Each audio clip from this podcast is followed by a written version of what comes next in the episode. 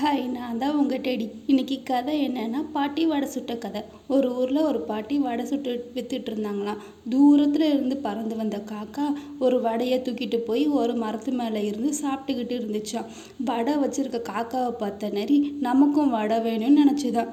உடனே அதுக்கு ஒரு யோசனை வந்து காக்கா கிட்ட போய் காக்கா காக்கா நீ ரொம்ப அழகாக இருக்க. நீ பார்க்கவே இவ்வளோ அழகாக இருந்தேன்னா உன்னோட குரல் எவ்வளோ அழகாக இருக்கும். எனக்காக ஒரே ஒரு பாட்டு பாட அப்படின்னு சொல்லிச்சான் அந்த வார்த்தைக்கு மயங்கின காக்கா உடனே தா வாயில் இருந்த க வடையை மறந்துட்டு வாயை திறந்து கா கான்னு கத்துச்சான் உடனே என்னாச்சு?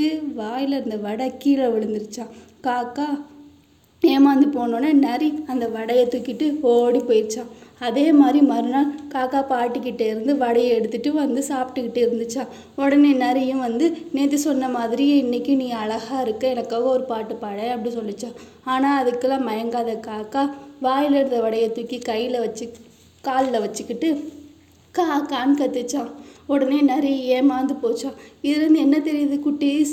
அடுத்தவங்க பொருளுக்கு ஆசைப்படக்கூடாது. ஒரு நாள் ஏமா ஏமாறுவாங்க மறுநாள் ஆனால் ஏமாற மாட்டாங்க. ஸோ இருக்கிறத வச்சுக்கிட்டு சந்தோஷமாக இருக்கணும். ஓகேவா? பாய் குட்டீஸ்.